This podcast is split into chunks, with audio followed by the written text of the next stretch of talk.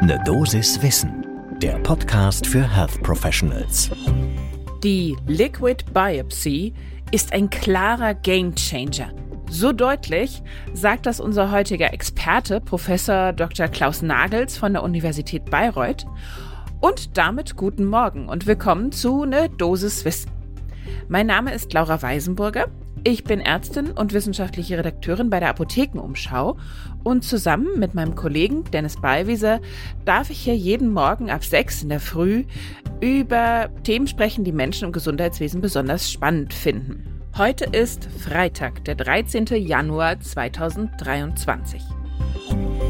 Ein Podcast von gesundheithören.de und Apothekenumschau Pro. Die Liquid Biopsy ist genau so ein Thema, was wir uns deshalb heute für euch vorgenommen haben. Deshalb würde ich vorschlagen, schnappt euch den ersten Kaffee des Tages und dann legen wir los. Um genauer über die Liquid Biopsy zu sprechen und was das ist, brauchen wir nochmal so einen ganz kurzen kleinen Grundkurs in maligne Tumoren. Und da starten wir mit Pathogenese, Ganz klar, von Tumoren dynamischer Prozess wird immer be wieder befeuert durch sogenannte Treibermutationen, die verleihen den Krebszellen neue Eigenschaften. Das kann eben so weit reichen, dass es letztendlich zur Metastasierung kommt. Häufig werden diese neuen Treibermutationen nach einem Behandlungszyklus, also wie zum Beispiel einem Chemotherapiezyklus, entdeckt. Warum? Weil eben so ganz kleine Restbestände von Tumorzellverbänden aktiv bleiben, die sogenannte minimale Resterkrankung. Und dann bilden die eben als Folge fehlerhafte Proteine, fehlerhafte Signalketten in den Zellen aus. Die gute Nachricht dabei ist, inzwischen gibt es schön zielgerichtete Therapien eben für diese ansteigende Zahl von Treibermutationen. Voraussetzung ist aber, ich muss sie finden. Das heißt, ich brauche eine sehr spezifische Diagnostik dafür. Normalerweise, oder das ist bis jetzt immer noch der Goldstandard, nimmt man Biopsien. Die haben aber natürlich viele Nebenwirkungen, können schmerzhaft sein, brauchen Vorbereitung, eventuell eine stationäre Überwachung, sind also einfach aufwendig. Andere Möglichkeit wäre Bildgebung. Ich mache ein CT, ich mache ein MRT, ich mache ein Ultraschall, was auch immer. Aber auch da gilt, meistens ist es eben mehr Aufwand und der Nachweis gelingt oft nicht schnell genug, weil eben ich nochmal eine zweite Bildgebung brauche, muss ich den Patienten, die Patientin wieder einbestellen und so weiter. Das heißt, es ist nicht sensitiv genug. Was schneller geht und deutlich noch minimal invasiver ist als jetzt zum Beispiel eine Biopsie, ist einfach eine Blutentnahme. Denn wir wissen inzwischen, man kann diese Mutationen auch über Blutanalyse nachweisen. Eben sogenannte, deshalb Liquid Biopsy. Denn die Tumoren geben minimal Zellen ans Blut ab, manchmal auch eben DNA. Das ist dann die Circulating Tumor DNA, die ctDNA. Und dieses Verfahren ist seit einigen Jahren eben experimentell im Einsatz. Das heißt, es wird immer mehr dazu geforscht. Die Herausforderung ist dabei natürlich, es muss präzise und auch verlässlich sein, weil es hängt ja letztendlich die weitere Therapie davon ab. Gute Nachricht ist aber, zum Beispiel bei der Behandlung des nicht kleinzelligen Lungenkarzinoms haben wir da schon eine sehr weit fortgeschrittene Technik für die Liquid Biopsy. Professor Nagels, den ich am Anfang schon zitiert habe, sagt dazu, dass beim nicht kleinzelligen Bronchial-CA zum Beispiel die Liquid Biopsy schon eine breite klinisch praktische Relevanz hat. Was ist jetzt konkret der Vorteil von der Liquid Biopsy? Wenn ich das in engmaschigen Abständen mache, dann kann ich auch kleine Veränderungen eben in der klonalen Struktur des Tumorgewebes relativ schnell erkennen, kann auch mögliche Resistenzen gegen die laufende Therapie erkennen und dementsprechend eine Therapiemodifikation, Änderung vornehmen, das schnell einleiten und somit eventuell wichtige Lebenszeit gewinnen.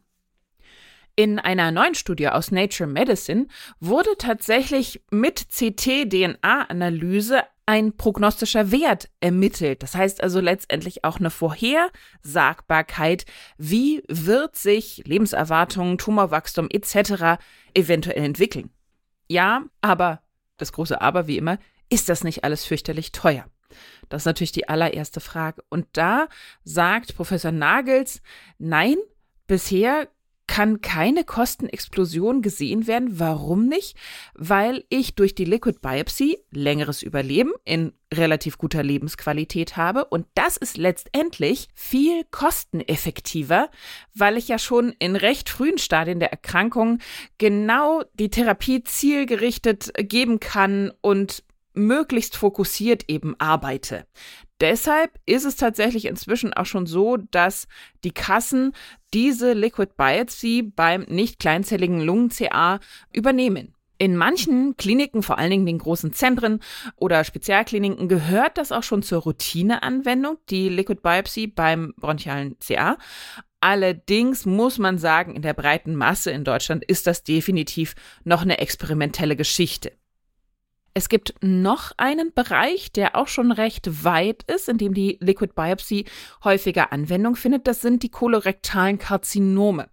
Da lässt die Liquid Biopsy einen sehr verlässlich erkennen, ob ich noch auch nach chirurgischer Entfernung eine minimale Resterkrankung habe. Das heißt also, da ist der Fokus auf diese Circulating Tumor DNA, die CT-DNA, wenn da noch was da ist nach der Operation, weiß ich, hm, da muss ich noch mal gucken. Im Umkehrschluss weiß ich aber natürlich auch, ah super, ich habe nichts, also kann ich eventuell die theoretisch adjuvant geplante Chemotherapie nach der OP wegfallen lassen. Das heißt also, hier habe ich eine Kostenersparnis und auch wieder einen positiven Effekt für die Lebensqualität, weil ich einfach diese super belastenden zytotoxischen Chemotherapien vermeiden kann. Es gibt natürlich noch viel mehr Bereiche, in denen geforscht wird, ob die Liquid Biopsy da auch weiterhelfen kann. Zurzeit laufen Studien zu gastrointestinalen Tumoren, Hodgkin-Lymphom, Osteosarkom und so weiter.